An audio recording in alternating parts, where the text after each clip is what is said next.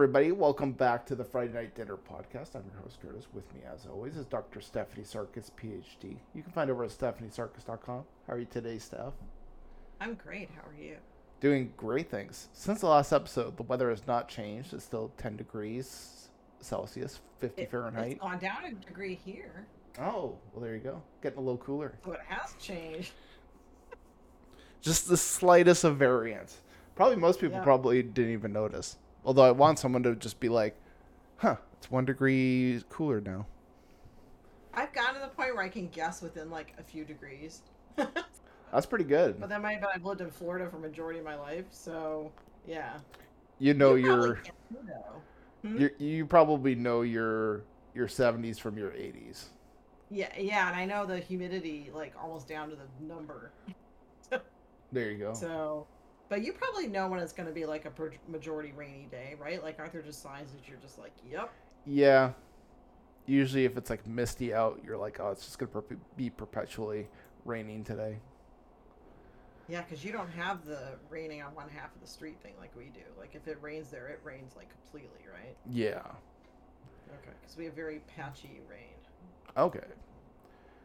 But uh, we're here to talk about the Gilmore Girls. And in particular, we're talking about season 6, episode 9, which is called The Prodigal Daughter Returns. But if you want us to do a weather podcast, just let us know. We've got that covered. Yeah, we could do that too. Uh, the meaning of this episode title is interesting too because it's not just Rory that makes her way back to Lorelai, but it's also Lorelai making her way back to Emily as well. Yeah, So, that's one of my psych points. bit of bit of a dual uh, reference there. Uh, Mhm. This was written and directed by Amy Sherman Palladino, which makes sense. This is a big It episode makes sense. Yeah. uh, for a lot of reasons, and I'm sure. Well, hmm, let's just let's just put it out there why everyone doesn't like this episode. And that's because it introduces a new character, April Nardini, who many people don't like. What were your your first impressions of The April? kid or the I thought that they um I thought it was actually a smart choice to have the kid have that personality. I thought it was over the top first of all. Mm, But I thought also what an interesting way to introduce like this is like alternative universe Luke. mm, Because we already know that he's smart, right? And we know that he's into science, science fiction at least. yeah. Um so it's almost like this is what he would be like if his life had taken a different turn. yes.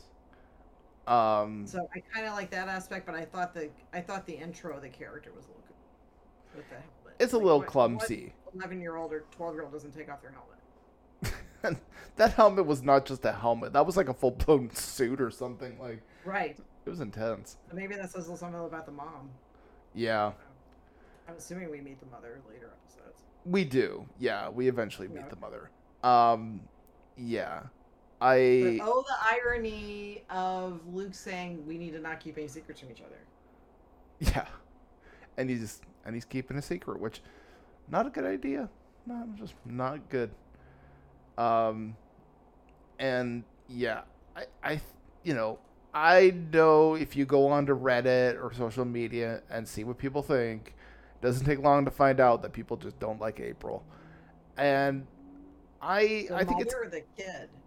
the well the kid i think they just don't like the character or like what she represents which i guess in a way makes sense because rewatching this it kind of feels like they're introducing a rory 2.0 like I okay, yeah, that's what I wrote down too. Is that th- I see this on shows, right? Is that there on sitcoms you see that when one of the kids is aging out, they bring in a new kid, yes and, and, that seemed it seemed very much like that. That Rory's an adult now, so we need to, you know, draw in younger viewers, and we need to have some young person on the cast. Yeah, Mm-hmm.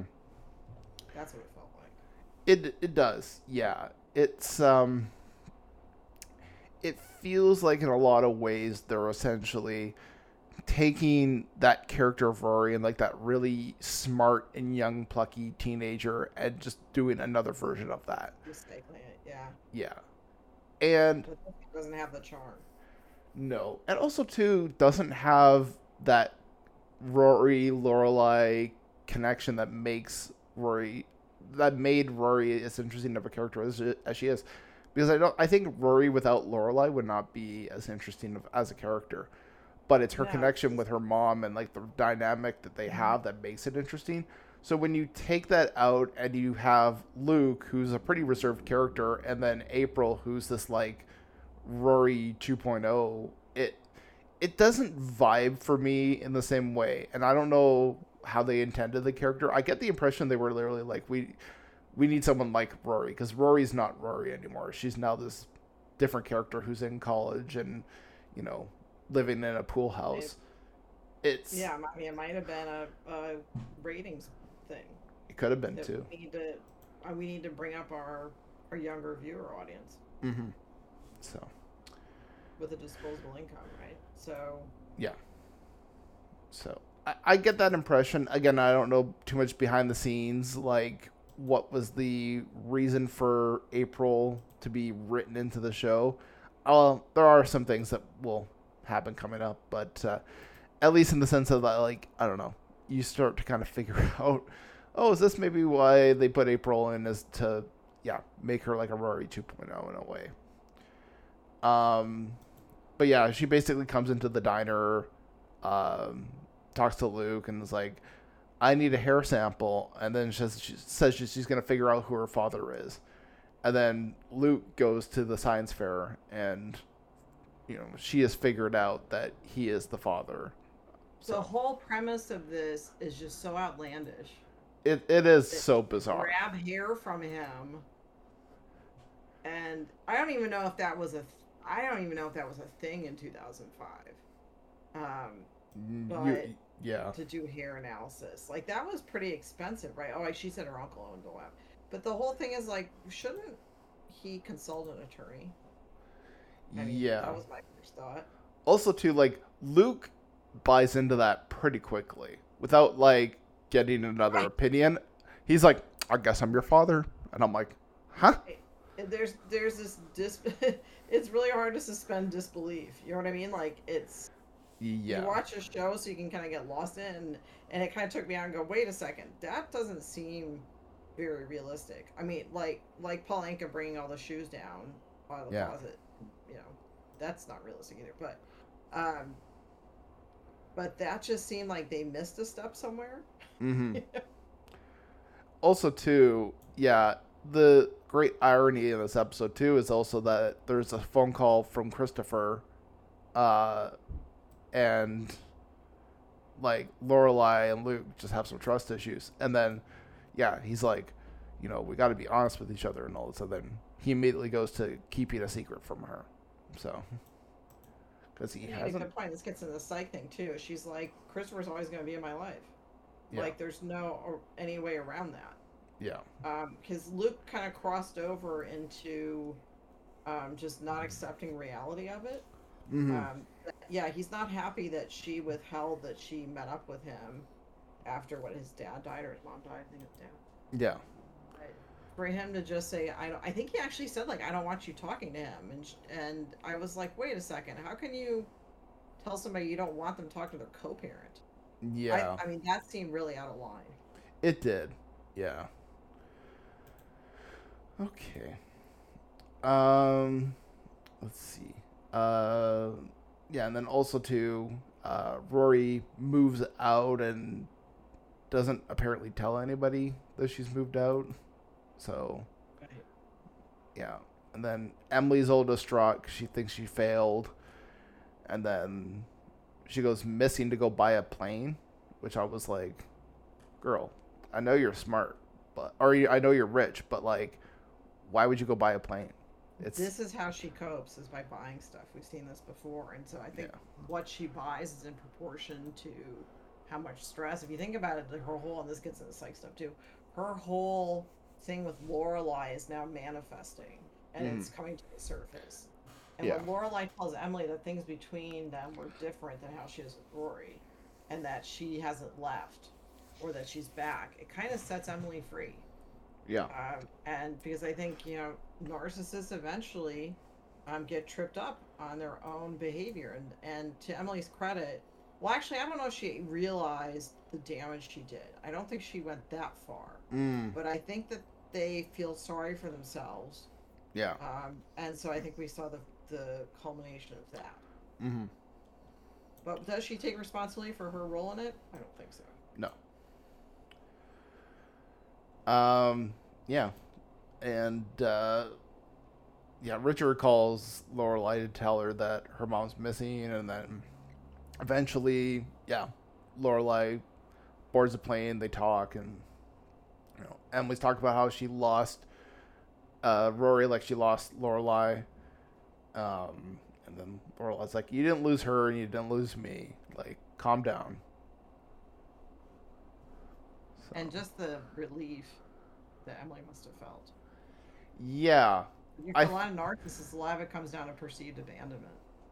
They don't realize they don't consider their role in it. Mm-hmm. Yeah. And certainly too, like I think Emily's just sort of that kind of person where, you know, she she has a hard time kind of seeing things from the true kind of reality of things and she kind of comes up with her own Mhm. version of events like she comes up with this thing that uh you know they that you know they want to abandon her they don't want to be with her and like it takes Lorelai being like well no we we do like you, having you in our lives so Right. Like Emily needs that validation. Yeah. mhm. so awesome uh yeah and then the episode ends with Lorelai and Rory finally reuniting after nine episodes apart uh well probably even more Not than that talking about it. sorry I- think that they I, I found that that ending they they really need to talk about it.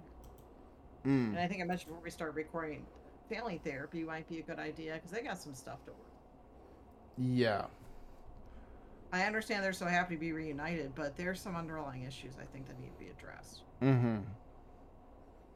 Yeah, for sure. I think, uh, yeah, I think too. Like, there's still, there's still those. I think communication issues are a big one with the two of them, Mm-hmm. for sure. Um, and yeah, I think they definitely need to uh, kind of work on that. But will they? I doubt it. I think they kind of do things their own weird way, and it's not healthy. And I kind of doubt they're ever gonna Right. gonna change, but we'll see. Um, yeah. All right. Uh, who was your favorite and least favorite performance from this episode? My favorite was Richard, especially when Lorelai asked him if he's called Emily Cell. That was a really well played sarcasm that we don't always see in Richard.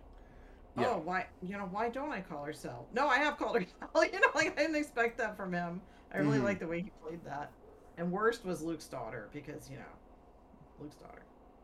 Yeah, I like But A I- lot of people are not. material. A lot of people aren't fans of April, and hmm you know, I can kind of see why. Um, I hope that actress didn't get a really hard time playing. Do you know what I mean? I hope people left her alone. Like I always think of Jake Lloyd in Star Wars and how he Mm. was bullied. I hope that didn't happen yeah. I- I think so. I think she still acts, but I mean, she definitely got a bit of a rough time from this because people just did not take to her character well at all, It still haven't, honestly. So,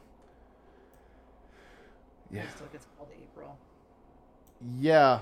I think she still, she still is most known for being April, I believe. Wow. Yeah. And again, it's unfortunate. You know, I'm sure she's a very uh, good actress and all that, but yeah, it's um, yeah, people just never did really take to her character that well, and even now on rewatches, I like I said, I kind of understand a little bit of you know what people are are thinking or doing with this character, but it's I don't think it just really I don't I think an idea it's not bad, but an execution is where it fumbles. So It could have been so much more.